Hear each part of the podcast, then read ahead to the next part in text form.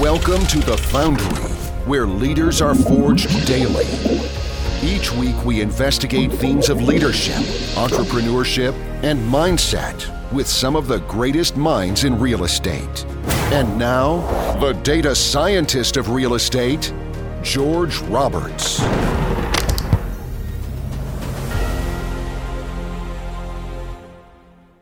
Welcome back, Foundry family. I want to thank you for your viewership and listenership. You have helped this podcast become what it is today. Without you, there is no podcast.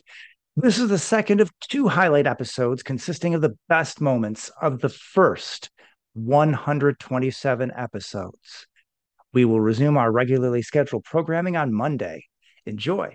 Catch you on the flip side. Yes, I had a meetup that I was running in Boston. And over the years, it got really big.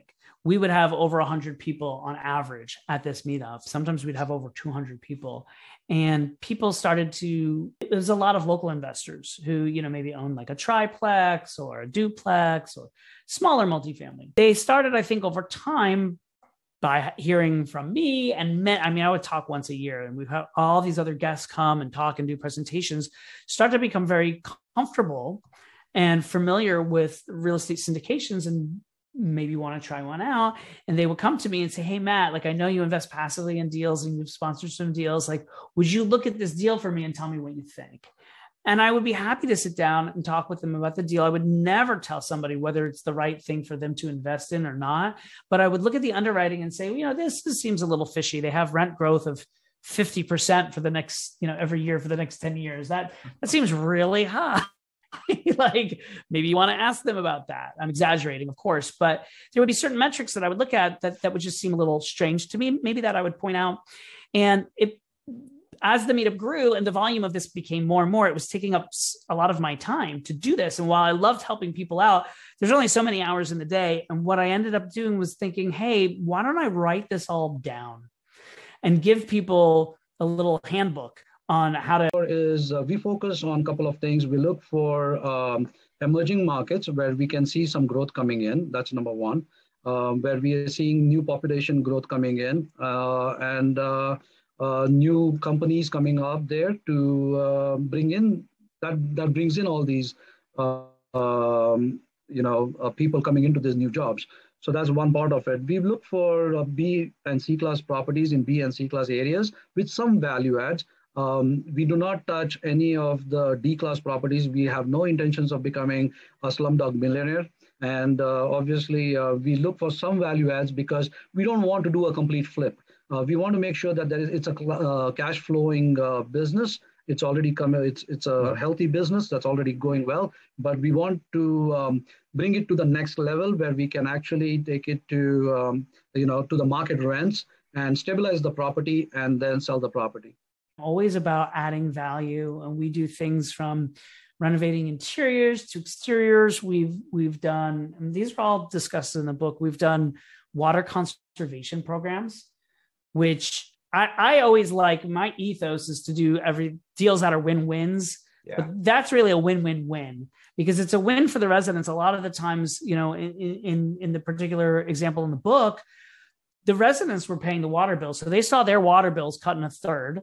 We did it on a Fannie Mae green program. So it allowed us to get a lower interest rate. So it was good for the investors and it's good for the planet too. That's the third win. I mean, we were saving water, conserving water. I mean, you know, we all know that there's some sort of climate change stuff going on, and anything that we can do to help reduce greenhouse emissions and not waste resources like water is, I think, really important. Trying to figure out what is that next business that I really need to do to become financially free.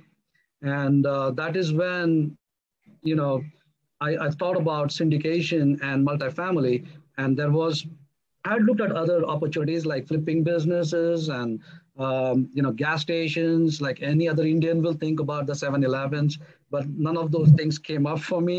Uh, I just felt that was not the one for me. And then, um, you know, there was this R E mentor from Dave Lindahl um, had sh- shown up in Charlotte, and I went there to get an understanding of what multifamily syndication is and how it works.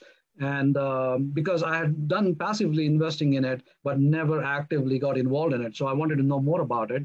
Uh, then I attended their boot camp later on, and I, I, that was when I said, this is for me. And um, but just going to the three days boot camp doesn't really make you an expert. So I took up their mentorship program. And after doing that mentorship program, I decided, yes, I'm, I'm going to go into this uh, full-fledged, and uh, started this company called Blue Ring Investors. Yeah, I've I there are a ton of parallels. For instance, on a Broadway show, you've got a general manager who is basically like, like the property manager. Um, and so that there's a thing called a recoupment chart, and the recoupment chart is is very similar to to your underwriting of your deal. Uh, when, when you're looking at the recoupment chart, they'll look at, you know, an average price uh, for the, for each ticket. Well, that's kind of the same as your rent. And then you have, like, you know, your occupancy in real estate, and that has to do with also the the, the occupancy of the theater. So there's a lot of uh, I think parallels between the two, um, which which make it pretty easy for a real estate investor to to wrap their head around. The one thing that I've learned as a leader is treat people the way you want to be treated. Treat them as an equal. Always train your team to dream big. Let them enjoy their work. Uh, hire the right kind of people and let them do what they do best. Don't try to hover around their shoulder. Don't give up on your people. Try to work with them. Show them they they are not able to take action. You take the action, and you, you know you show them that, okay, hey, they have the potential, but sometimes they don't understand that they have that potential. So you got to sometimes nudge them a little bit and show them that, hey, this is your strength. Maybe this is what you need to, you know, do. Um, where, where you can come in and do something better, and encourage that part of it. Um, try to always have a positive attitude. Like uh, it, it's it's all, you know, the, how they say it, it gets very lonely on the top. Uh, and it's when it does get lonely on the top, staying positive is, is very, very difficult. So, you know, stay, always try to stay positive about it. Don't, you know, don't let any, anything um, drag you down. Yes, I had a meetup that I was running in Boston. And over the years, it got really big. We would have over one hundred people on average at this meetup. Sometimes we'd have over two hundred people. And people started to, there's a lot of local investors who, you know, maybe own like a triplex or a duplex or smaller multifamily. They started, I think, over time by hearing from me and met. I mean, I would talk once a year, and we've had all these other guests come and talk and do presentations, start to become very comfortable and familiar with real estate syndications and maybe want to try one out. And they would come to me and say, hey, Matt, like, I know you invest passively in deals and you've sponsored some deals. Like, would you look at this deal for me and tell me what you think? And I would be happy to sit down and talk with them about the deal. I would never tell somebody whether it's the right thing for them to invest in or not. But I would look at the underwriting and say, well, you know, this, this seems a little fishy. They have rent growth of fifty percent for the next, you know, every year for the next ten years. That, that seems really high. Like, maybe you want to ask them about that. I'm exaggerating, of course, but there would be certain metrics that I would look at that, that would just seem a little strange to me. Maybe that I would point out. And it, as the meetup grew and the volume of this became more and more, it was taking up a lot of my time to do this. And while I loved helping people out, there's only so many hours in the day. And what I ended up doing was thinking, hey, why don't I write this all down and give people a little handbook on how to invest passively. So I did, I wrote a little... Deals that we work, as I said, multifamily is a team sport, right? So it's not something that um, you you just, uh, you know, one person does one thing.